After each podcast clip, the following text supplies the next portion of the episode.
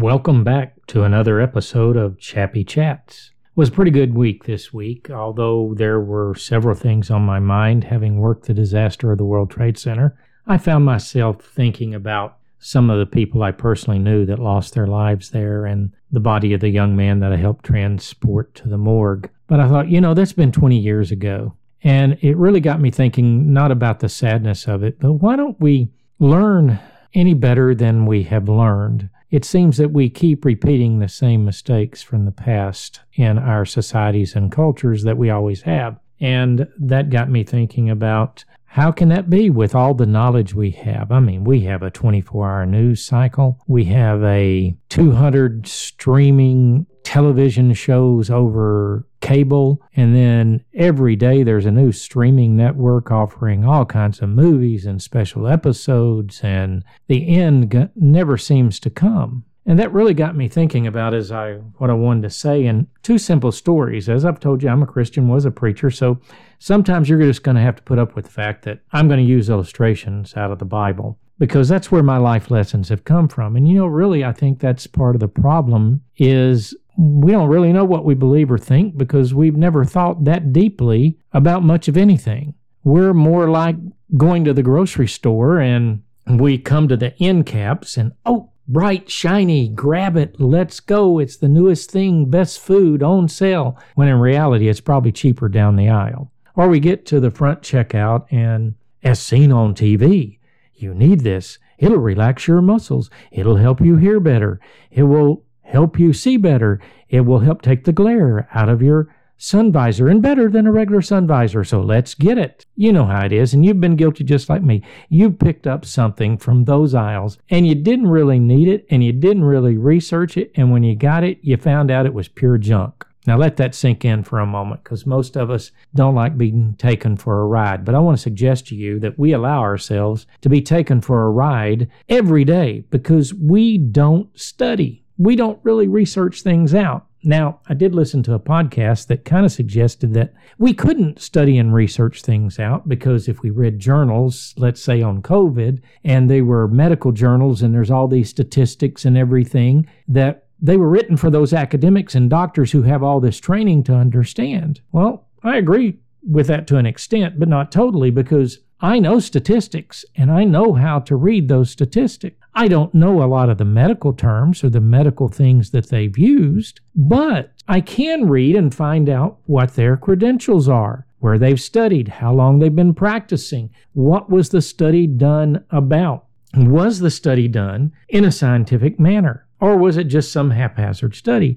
And then I can make a conclusion. But they seem to think that at least what I heard, and I'm not going to hold them to this, is that, well, you just couldn't understand it, so let the experts tell you about it. Well, I've also been in law enforcement, and I know in trials, you can have 10 experts on the side of the plaintiff, on the side of the defendant. They all come from good schools, they all have lots of experience, they all look at the same material, and they tell you totally something different. And I think that's easy for a jury to believe because they know nothing of itself, so they trust the experts. And I think that's true in our philosophy of life. We read and trust all these people without even knowing what it is we believe ourselves. And I think that's because this world is a very shiny place, and there are many things that can capture our attention. And there are two parables that really speak to what I want you to give. And I know what their original intent was, but you know, as I've studied the scripture along, just like many other stories I've read and philosophies, you can find more depth than you knew was there that relates to your life than when you first read it. And so I want to suggest some quick thoughts to you today that maybe can help you as you try to muddle your way through everything Google has that you can find. And let's face it, you can put anything in there, and depending on how you put it in there, you can find it. There's a show called Kim Komando. She says she's the digital goddess, talks about all things digital. And she said, you know, if you type into Google and you put work from home, you're going to get a lot of stuff but it's probably not going to be good stuff and you're probably going to lose some money because there's all kinds of things out there that aren't real jobs and they're just looking to take your money. So, with all of that said, let's get to it. The two stories come one right after another in the 13th chapter of Matthew. The first one is the parable of the sower. And the second one is the parable of the weeds.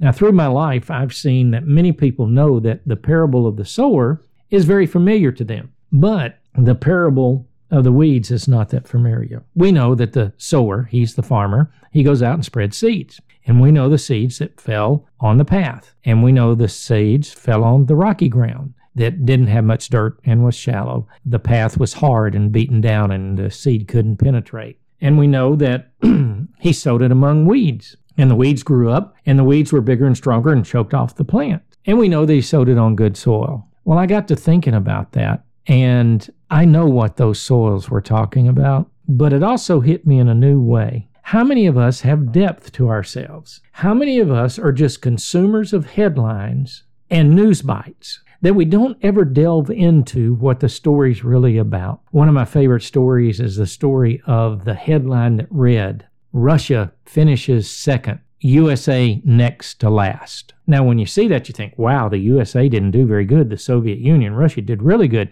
Till you read on down into the depth of the article and you find out there were only two countries participating in this event Russia and the United States. Russia did finish second because the U.S. was in first, but you would not know that from the headline. So, you know, a lot of us are like that path. We just go through life skimming over things and letting them skim over us, and we never take them in. We never mull them over. We never do any analysis and in depth thinking about just what is it they're saying. That's the first thing I'd like you to think about. As you get this news and everything, let it soak in.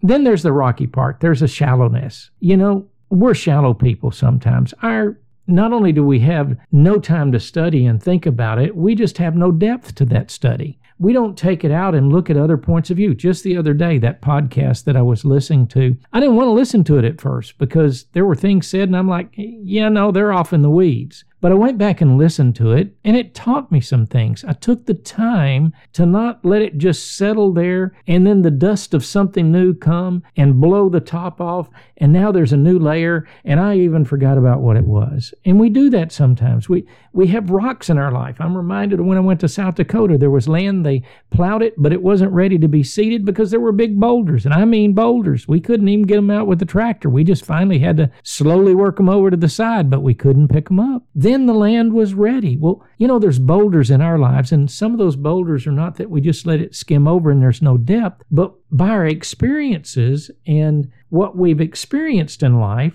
we have boulders or barriers that we don't want to hear something. And maybe we need to hear it because maybe it's not the same as what we heard before. The intent, the motive behind it. But if we're just that covered up in our own boulders, we'll never discover anything new. And then, of course, there's the thistles. And again, that just goes back to how busy our world has become. How much stuff do we have that we don't really need? Now, I don't want to do without air conditioning or heat in the winter. Those are great things. I don't want to go back to the good old days of going to the outhouse. I like modern indoor plumbing, but I'm not talking about that. Again, back to what I talked about at the front 200, 300 channels. You can't watch all of those in just less than a big part of the year because there's only 365 days in the year. And if you got 300 channels, that leaves you 65 days to go back and review.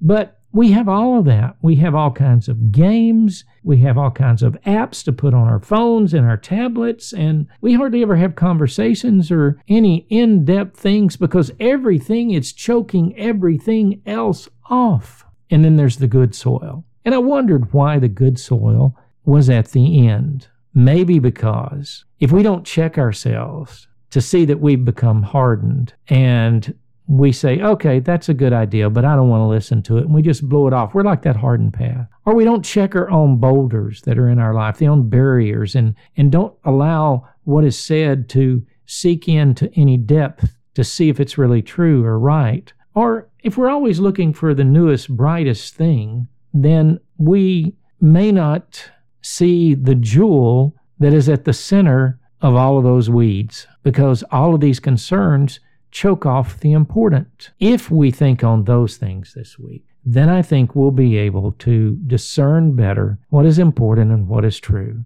There are many trivial things out there and many things that are barriers to us that we need to look at this week and see if we can't get rid of them. And then, real quickly, because this is going kind of long, but I want you to think about it, is the parable of the weeds. A farmer sowed good seeds, but a rival came along and sowed weeds. And they saw him growing up, and the workers came and said, Didn't you sow good seed? And he said, Yeah, I did sow good seed. Well, how come there's weeds? We'll go out and gather them up. And he said, No, don't do that because while you're doing that, you're liable to pull up the good stuff. So this week, as you're looking at to see if you have any depth, if you've got any boulders, barriers, impediments that keeps you from learning, if you have too many cares and going in too many directions and life is getting choked off by those things that don't really matter, and you want to have good soil to grow those good plants, you also need to be aware of don't try to dig up all the weeds around you.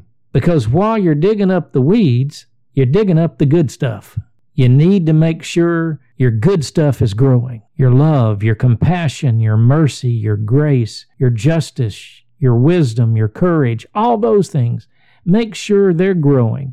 And if you're a person of faith like I am, make sure that your faith is firmly rooted in the right place so that the winds come along, you'll stand firm, that you won't be attracted by all these other things that are around you. So think about that. What kind of ground are you? And are you trying to pull up all the weeds while not cultivating the good? Be blessed with protection and favor as you go through your next week.